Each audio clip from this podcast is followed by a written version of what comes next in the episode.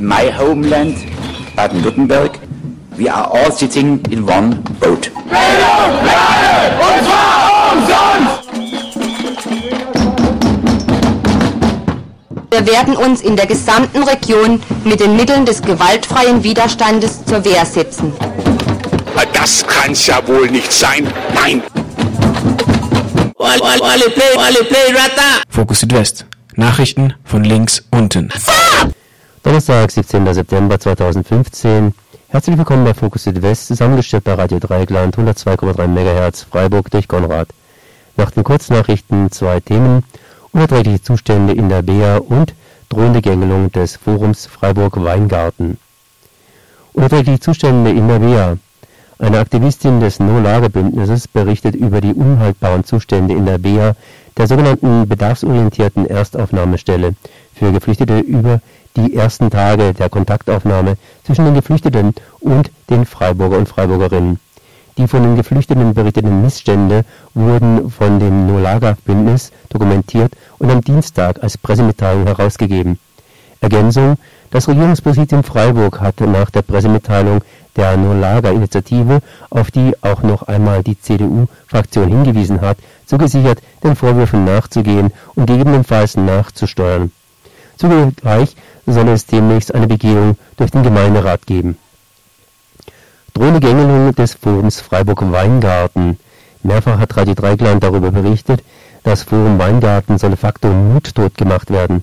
Stadtbauchef Klausmann befürchtet Kritik und Gegenwehr, zum Beispiel an der anstehenden Vertreibung größtenteils älterer Mieter und Mieterinnen aus dem Weingartner Hochhaus Winsengrün vierunddreißig und will durch die Stadtverwaltung das Forum Weingarten ausschalten lassen.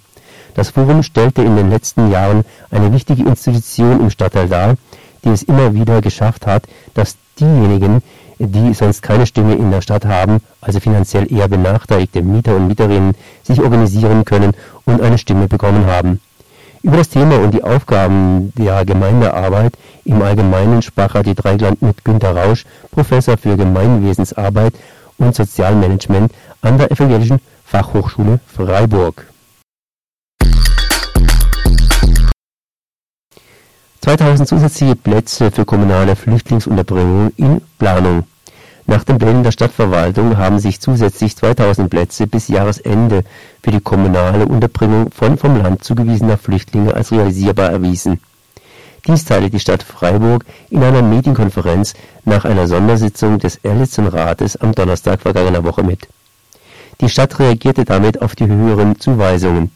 Im August zweihundertvierunddreißig und im September hundertneunundneunzig des Landes. Zugleich ist sicher, dass schon bald die mit neunhundert Menschen geplante Tragluft-Landes-B E A auf dem Sportplatz der jetzigen Hochschule für die Polizei belegt sein wird. Angesichts von fünfzehn B E A und L E As für ca. hunderttausend neue Flüchtlinge im Land sollen aber nur deren Belegung einmalig auf die Zuweisungszahlen angerechnet werden. Gegenüber dem Bürgerverein der Viere bekräftigte Oberbürgermeister Salomon, dass die von der Uni geräumte Stadthalle mit zweitausendvierhundert Plätzen nur als quasi kommunale Notfall-B E A fungieren soll. Für den Fall, dass die in Anmietung, Umbau und Erstellung befindlichen Plätze in Verzug kommen. Stadt sieht sich bei Kindern und Jugendlichen, die als Migranten und Migrantinnen nach Freiburg kommen, gut gerüstet. Auf Anfrage von Radio Dreyeckland erklärte die Stadtverwaltung, als hinsichtlich der hundertsiebzehn Schüler und Schülerinnen zwischen sieben und siebzehn Jahren und der zweiundsechzig Kindern im Kindergartenalter zwischen drei und sechs Jahren unter den sechshundertzweiundneunzig bis August zugewiesenen Flüchtlingen als gut gerüstet an. Die Freiburger Schulen verfügen nicht nur über eine langjährige Erfahrung, sondern die Kompetenz dafür, Schulbesuchspflichtige mit Migrationshintergrund schulisch zu integrieren. In den Grundschulen seien vierundzwanzig Vorbereitungsklassen in allen Schulbezirken vorhanden. Bei den Klassen der Sekundarstufe eins seien sowohl im Werksrealschul-, Realschul- und Gymnasialbereich die Kapazitäten um je eine Klasse aufgestockt worden. Im Berufsschulzentrum in der Bissierstraße sind aktuell vier V A B U-Klassen, das sind Vorqualifizierungsjahrklassen Arbeit, Beruf ohne deutsche Sprachkenntnisse, für berufsschulpflichtige junge Menschen eingerichtet. Insofern seien bei engster Kooperation mit der staatlichen Schulbehörde wie dem Amt für Wohnungswesen sichergestellt, dass zum Schuljahresbeginn die Kapazitäten ausreichen. Es wird jedoch davon ausgegangen, dass im Laufe des Schuljahres weitere Klassen eingerichtet werden müssen. Freiburg, Windstromverzehnfachung bis zwanzig zwanzig. Es dümpelt in Freiburg, was den Anteil der Windenergie am Strombedarf angeht. ein Prozent bzw. eine Gigawattstunde aus den sichtbaren drei von vier Anlagen auf dem Rosskopf und den zwei Mühlen am Schauensland, Holzschlägermatte. Obwohl seit zweitausendzwölf durch Änderungen der Gesetze die Kommunen mehr Planungshoheit haben, ist faktisch nichts geschehen. Nun soll es im Ressort der Schulbürgermeisterin Sutschlik noch einmal anders werden und auch beim C O zwei minimalen Windstrom vorangehen. Ausbau der Windenergie um den Faktor zehn bis zwanzig zwanzig auf hundert Gigawattstunden und gar fünfzehn Prozent oder hundertfünfzig Gigawattstunden im Jahr bis zweitausenddreißig. Regierungspräsidium Freiburg antwortet auf NoLager Stellungnahme. In einer schriftlichen Antwort gegenüber Radio Dreyeckland äußerte sich das Regierungspräsidium Freiburg über die Vorwürfe des kritischen Bündnisses NoLager zu den Zuständen in der bedarfsorientierten Erstaufnahmestelle, kurz B E A, in Freiburg. Die B E A entspreche den üblichen Standards auf solche übergangsweise Erstaufnahmestellen, in denen Menschen nur eine begrenzte Zeit blieben. Der Zaun diene nicht der Kasernierung, sondern dem Schutz der Flüchtlinge, damit keine Unbefugten das Gelände betreten. Die Abwesenheit von Bargeld erklärte das Regierungspräsidium damit, dass es sich gesetzlich gesehen noch nicht um Asylsuchende handele, weil sie noch nicht registriert seien. Auch das Mangeln an Grundversorgung erklärte das Regierungspräsidium mit dem Aufwand beim Sortieren der Sachspenden. Einschränkungen des Gemeingebrauchs an der Elz. Kreisrat Axel Mayer legte Einspruch gegen die allgemeine Verfügung der Gemeinde Rüst zur Einschränkung der Befahrung der Elz ein. Im Bereich Europapark Rüst konnten die Paddler bisher kostenlos die Elz im Park befahren. In den letzten Jahren und Jahrzehnten wurde über die Elz im Europapark Brücken mit viel zu geringer Mindesthöhe gebaut. Daher ist das Befahren gefährlich und ein Verbot des Befahrens im Europapark richtig. Möglicherweise war die Planung und Einrichtung dieser zu niedrigen Brücken jedoch rechtsfehlerhaft. Wenn der Europapark durch eine geschickte Brückenplanung zweihundertfünfzig Meter Elz der Allgemeinnutzung entzieht, dann ist es natürlich kein, fast kein Thema. Kreisrat Axel Mayer sieht langfristig jedoch die Gefahr eines generellen Befahrungsverbotes der Elz und die stille Einschränkung von Allmenderechten. Kurze Erläuterung der Allmende. Die Allmende ist im weitesten Sinne ein im Besitz der Allgemeinheit befindliches Grundeigentum. Die Allmende ist jener Teil des Gemeindevermögens, der nicht unmittelbar im Interesse der ganzen Gemeinde zur Bestreitung deren Ausgaben verwandt wird, sondern an dem alle Menschen das Recht zur Nutzung haben. Die Allmende besteht meist aus unbeweglichem Gut wie Wald und Gewässer. Kreisrat Axel Mayer: Dieses Allgemeingut wurde und wird immer mehr eingeschränkt. Um die Entscheidungen der Gemeinde Rüst, die Elz im Europapark für Paddler zu sperren, ist ein weiterer Schritt in diese Richtung. Ja, ich begrüße herzlich hier in unserem Sprechraum bei Radio Dreyeckland eine Aktivistin vom NoLager Freiburg-Bündnis. Guten Morgen. Seit, guten Morgen. Seit Samstag, dem fünften neunten gibt es in Freiburg die bedarfsorientierte Erstaufnahmestelle B E A für bis zu neunhundert Geflüchtete. Weshalb habt ihr das NoLager-Bündnis oder was möchte das NoLager-Bündnis? Wir möchten eine ganz klare Kritik formulieren an diesem Lagersystem, was ähm, Menschen zu einer verwaltbaren Verhandlungsmasse reduziert formulieren. Und wir wollen ganz klar solidarisch sein mit den Geflüchteten und äh, sowohl im Falle möglicher Konflikte an ihrer Seite stehen, als auch ihnen Informationen zur Verfügung stellen über ihre Rechte. Also ihr hattet ja die ersten Tage oder die ganze Zeit über gibt es ja so einen Infotisch oder so eine Art Meeting Point da vor der B E A. Ähm, wie waren denn die ersten Tage? Die waren toll, die waren wahnsinnig anstrengend, aber sie waren auch wirklich toll, weil richtig, richtig viele Geflüchtete direkt schon am ersten Tag über die Straße rüberkamen auf diese Brachfläche, wo wir zwei Willkommenszelte gestellt hatten, Es waren wahnsinnig viele Anwohnerinnen und Anwohner da, PassantInnen, die beim Edeka einkaufen waren und einfach mal gucken wollten. Auch ähm, sonstige Leute aus der Freiburger Bevölkerung, die Sachspenden bei der B E A vorbeigebracht haben, sind dann zu uns rübergekommen. Es war eine wahnsinnige Hilfsbereitschaft. Viele Leute haben gefragt, wie können wir helfen. Ähm, genau, wir haben aber auch sehr viele Gespräche geführt, einfach mit ähm, Leuten, die zum Beispiel irgendwie mit Ressentiments kamen. Und das war für uns auch ein ganz arg wichtiger Punkt, auch in die Richtung zu arbeiten, so im Hinblick auf die Freiburger Bevölkerung. Der Willkommenstreffpunkt wurde ja so ein bisschen überflutet mit Spenden. Ja, das war eine ganz schöne Überforderung. Es war, ist und war eigentlich auch zu keinem Zeitpunkt unser Anliegen, eine humanitäre Hilfe zu leisten für strukturell in diesem Lagersystem angelegte Defizite.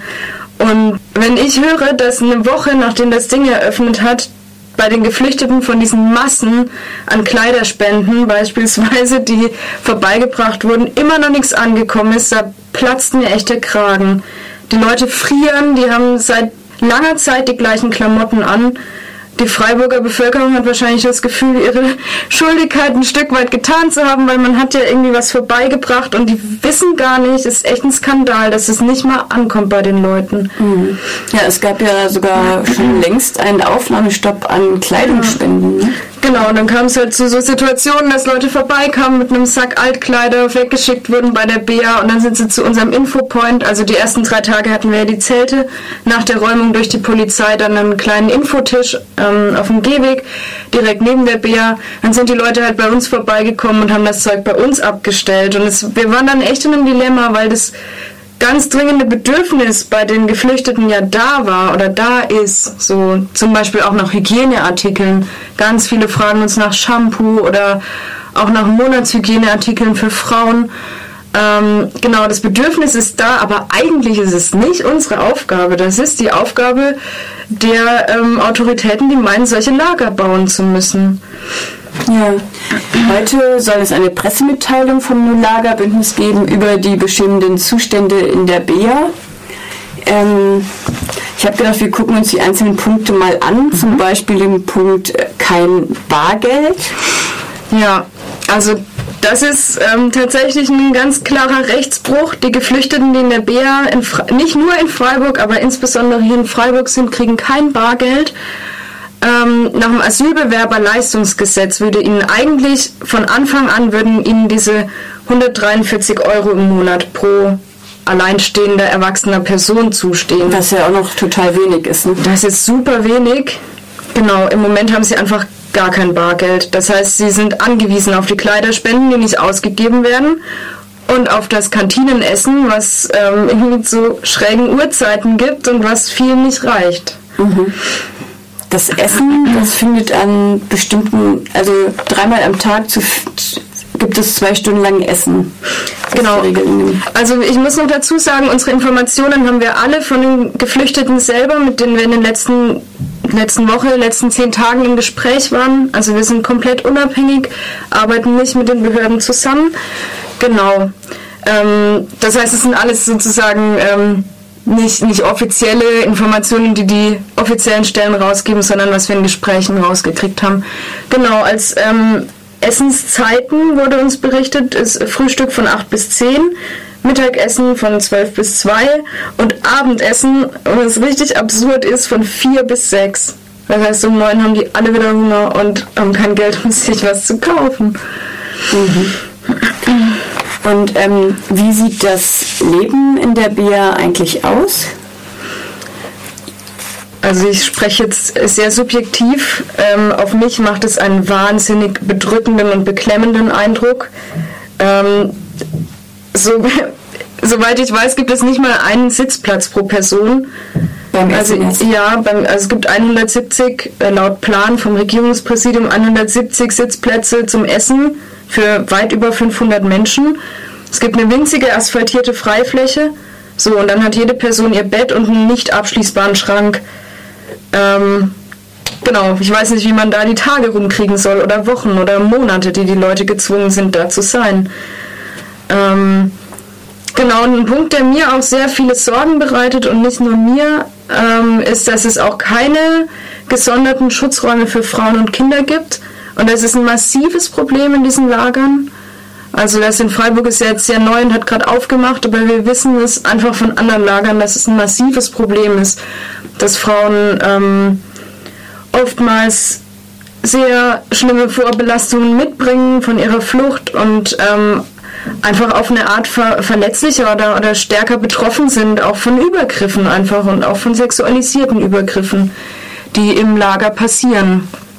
Und ähm, im Vorfeld haben wir bei der Begehung, die es eine Woche vor der Eröffnung gab, auch haben einige Leute mit dem Menschen vom Regierungspräsidium gesprochen und das angemerkt, dass es super wichtig wäre, extra Schutzräume zu schaffen. Und er meinte, nein, die Zahl von Frauen ist so gering, das ähm, lohnt sich nicht, da können wir nicht Rücksicht drauf nehmen. Was ich eine richtig, richtig schlimme Logik finde, denn je weniger Frauen es sind, desto größer ist die Bedeutung von Schutzräumen. Ja. Desto wichtiger wird das. Ja. Ja, und auch für Kinder. Ne? Es gibt keine Spielplätze, es gibt wohl irgendwie eine Spielzeugkammer, ähm, die nicht so riesig ist. Ich habe gesehen, dass sich dass ich Frauen mit ihren Kindern auf einem zugekackten Grünstreifen neben Edeka-Parkplatz niedergelassen haben. Einfach aus schierer Platznot. Mhm. Ich habe gehört, dass es ähm, auch keine Möglichkeit gibt, sozusagen, äh, das betrifft auch die Frauen meistens, äh, Babynahrung warm zu machen. Also dass es halt nur diese festen Essenszeiten gibt und danach keine Möglichkeit mehr, an Wasserkocher zu kommen. Mhm. Darüber habe ich persönlich mit niemandem gesprochen, aber ich habe von Menschen das erzählt bekommen, die von Geflüchteten das gehört haben. Genau, dass es einfach nicht erlaubt ist, Wasserkocher anzuschließen. Ähm, und das ist halt super schwierig, zum Beispiel für stillende Frauen, die können keine Gegenstände auskochen und es ist einfach mit der Hygiene richtig schwer und auch mit dem Erwärmen von Babynahrung. Es hat sich bei uns vor allem mal dadurch gezeigt, dass Leute gefragt haben, also Geflüchtete gefragt haben nach Babynahrung und ob es irgendwie Möglichkeiten gibt, Dinge zu erwärmen. Was wiederum uns in die Rolle gedrängt hat, ne, dieses Dilemma zwischen, da ist ein ganz akuter Bedarf bei einer Person und gleichzeitig haben wir eigentlich ein anderes Anliegen, als diese humanitären Lücken aufzufangen. Wir wollen eine politische Kritik formulieren. Ja. Ähm, ihr habt in eurer Pressemitteilung auch den Punkt Informationen. Also, dass die Geflüchteten halt eigentlich gar nicht wissen, wie lange sie da sind, was mit ihnen passiert. Mhm. Ja, das finde ich persönlich einen ganz arg schlimmen Punkt. Ich habe mit zwei jungen Männern gesprochen, die dachten, wenn sie nach Freiburg kommen, die können direkt zum Wintersemester anfangen, hier zu studieren. Und oh, es hat mich wirklich getroffen. Ich wusste nicht, wie ich reagieren soll, weil ich, die werden noch auf unbestimmte Zeit in diesem bürokratischen Lagersystem hin und her geschoben werden. Und äh, müssen dann jetzt erstmal dann irgendwann nochmal nach Karlsruhe und dann werden sie irgendwann irgendwohin verteilt. Ja, das ist denen zum ganz großen Teil noch nicht bewusst.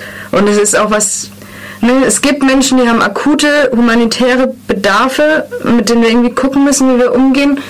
Aber von ganz, ganz arg vielen hören wir, dass das Schlimmste für sie ist, nicht zu wissen, wie ihre Zukunft wird und was mit ihnen passiert und was sie jetzt machen müssen. Und viele wissen nicht mal, wie die Stadt heißt, in die sie gebracht wurden. Geschweige denn haben sie Stadtpläne, genau, wissen nicht, wie groß die Stadt ist, ob, ob die Menschen ihnen hier wohlgesonnen sind. Ja, mir ist es richtig, richtig unangenehm, aber ich habe schon von vielen Geflüchteten gehört, so, oh krass, ihr seid die Ersten, die mit uns reden, die uns Informationen geben und die Ersten, die uns zuhören, was wir eigentlich brauchen. Und mich beschämt das richtig. Das ist mhm. richtig schlimm.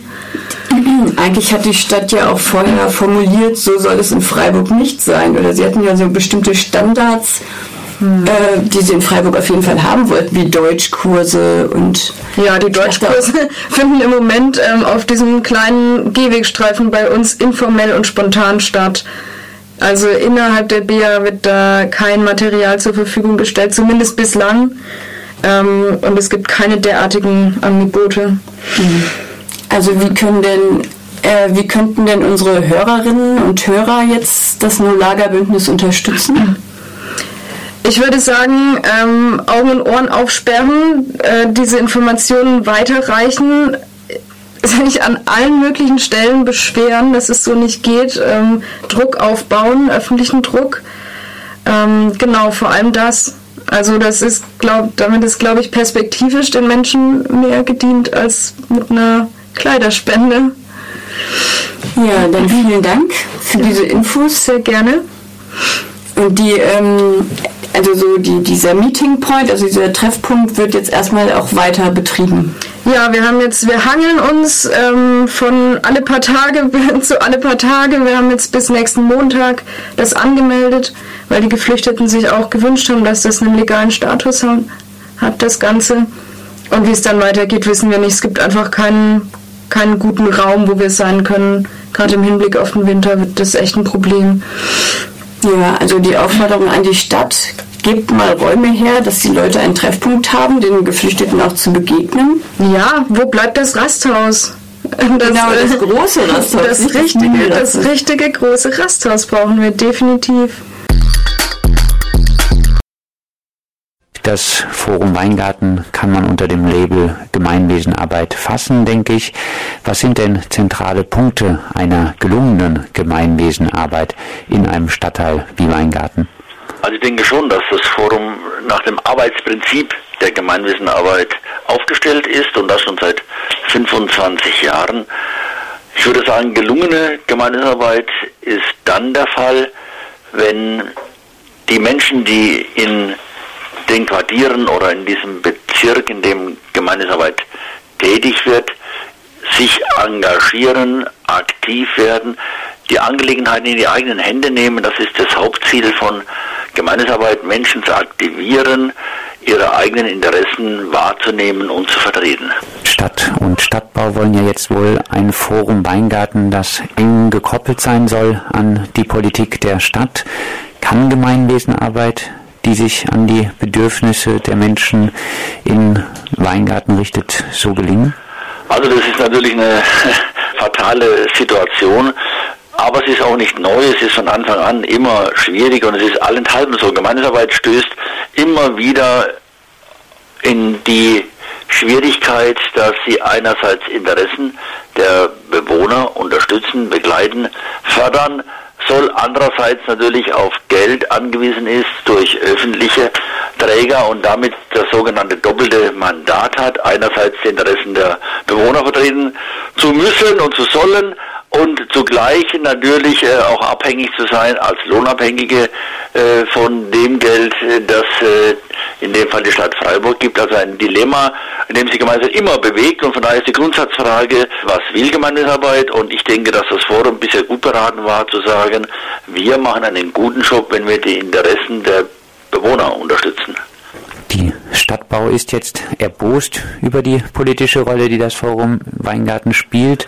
Muss man nicht sagen, ja, die sollen mit den Menschen in Weingarten arbeiten, aber doch bitte keine Politik machen, dafür werden sie nicht bezahlt?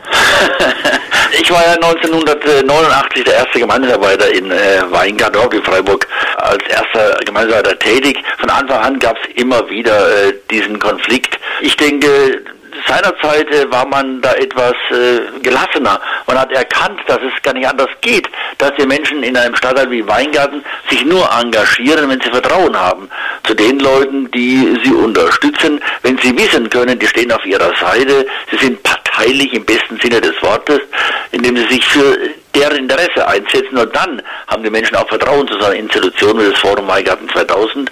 Und dazu gehört halt auch, dass die Stadt, die ja gewöhnlich immer den längeren äh, Arm hat, auch diese Gelassenheit aufbringen kann, zu sagen, okay, damit können wir umgehen. Das war bisher auch so, auch die früheren Geschäftsführer der Stadtbau, früher noch Siedlungsgesellschaft, sind da viel gelassener mit umgegangen, haben gesagt, okay, wir verstehen das, dass ihr jetzt eine andere Rolle einnimmt als wir, es sind Interessensgegensätze, beispielsweise bei Mieterhöhungen. Und es ist das Logischste auf der ganzen Welt, dass eine Gemeinwesenarbeit dann in dem Fall die Menschen unterstützen muss, denen sonst die Mittel fehlen, sich selber zu vertreten. Also keine Gefahr, zu parteilich zu werden. Ich denke, dass die Entscheidung grundsätzlicher Natur ist. Das Forum Weingarten war bisher gut beraten zu sagen, wir sind auf der Seite der Schwachen, auf der Seite derjenigen, die wenig Geld haben und die auch nicht gewohnt sind, ihre Interessen selbst zu organisieren. Wir unterstützen die darin, dass sie ihre Bedürfnisse erkennen, artikulieren und dann auch durchsetzen können. Und das Ganze dient ja der Entwicklung eines meines Erachtens wichtigen Gemeinwesens, in dem es unterschiedliche, unterschiedliche Interessen gibt, die dann einfach auch im Streit, im Konflikt ausgetragen werden müssen, ohne dass die große Keule von äh, Streichungen oder, oder gar Schließungen äh, in die Hand genommen wird. Mieterinnenversammlungen soll das Forum wohl zukünftig, wie gesagt, nicht mehr machen dürfen. Ist so etwas Agitation oder Empowerment der Bewohnerinnen? Ich kenne diese näheren Details überhaupt nicht, also ich bin da wirklich nicht involviert. Ich kenne auch diese Briefe nicht, von denen im Radio jetzt wiederholt auch die Rede war. Aber es ist natürlich eine absurde Idee, eine absurde Idee einer Institution im Stadtteilbüro vorschreiben zu wollen, wann sie was tun oder nicht tun. Ich denke, diese Freiheit muss es in einer demokratischen Kommune geben. Eine Bürgergesellschaft muss es aushalten, dass es unterschiedliche Akteure mit unterschiedlichen Ansätzen gibt. Gehen andere Städte anders mit dem Thema Quartiersarbeit um, als wie es also Freiburg jetzt wohl ist, äh, mit dem Vorwurf machen will, oder ist das eine bekannte Problemlage? Also das ist, denke ich, ganz unterschiedlich. Es gibt verschiedene Modelle, es gibt verschiedene Konstellationen. In Freiburg gibt es die Besonderheiten, das ist tatsächlich nahezu einmalig, dass ein Trägerverein in den Händen der Bewohner geblieben ist, nämlich das Forum zweitausend ist ein Bewohnerverein, und das ist in ganz Deutschland eine Rarität, und von daher gibt es hier schon eine spezifische Situation. Die Mitarbeiter sind angestellt bei den Bewohnern. Also der Verein ist ein Bewohnerverein und die Gemeindearbeiter sind Angestellte des Vereins. Und in, von daher ist es auch eine besondere Situation in Freiburg. Und bisher hat die Stadt Freiburg das seit fünfundzwanzig Jahren gut mitgetragen, auch wenn es immer wieder Probleme gab. Ja. In anderen Städten sind oftmals diese Leute direkt bei der Stadtbau oder bei der Stadt angestellt. Und da stellt sich die Frage so überhaupt nicht. Ne? Du hast jetzt gesagt, äh, die Vertragsdetails, die kennst du natürlich nicht. Trotzdem, wir haben ja jetzt äh, darüber berichtet. Ja. Wie würdest du denn diesen von uns jetzt skizzierten Prozess, wenn er denn so sich darstellt, bewerten?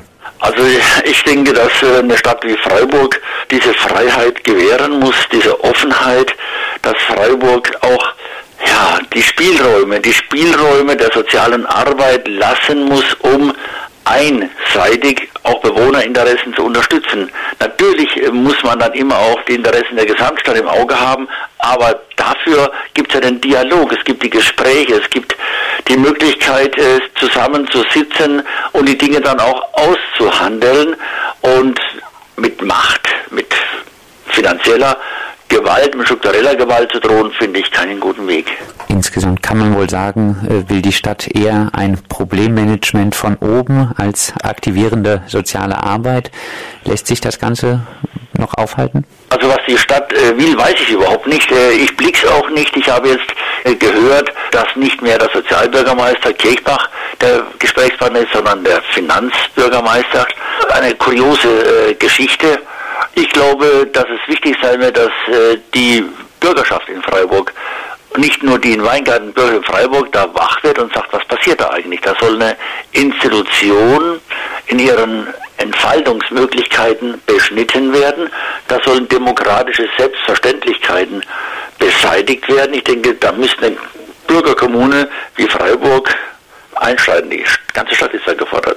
Das meint Günter Rausch, Professor für Gemeinwesenarbeit und Sozialmanagement an der Evangelischen Hochschule Freiburg. Mit ihm sprachen wir über die Zukunft der Gemeinwesenarbeit und speziell die Zukunft des Forums Weingartens.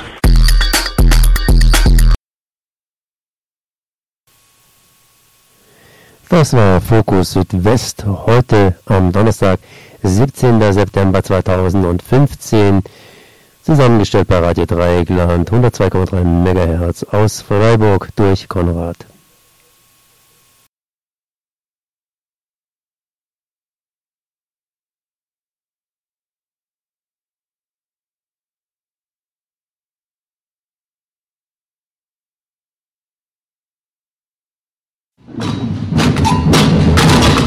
In my homeland, Baden-Württemberg, we are all sitting in one boat. Bildung, Lernen, und zwar umsonst!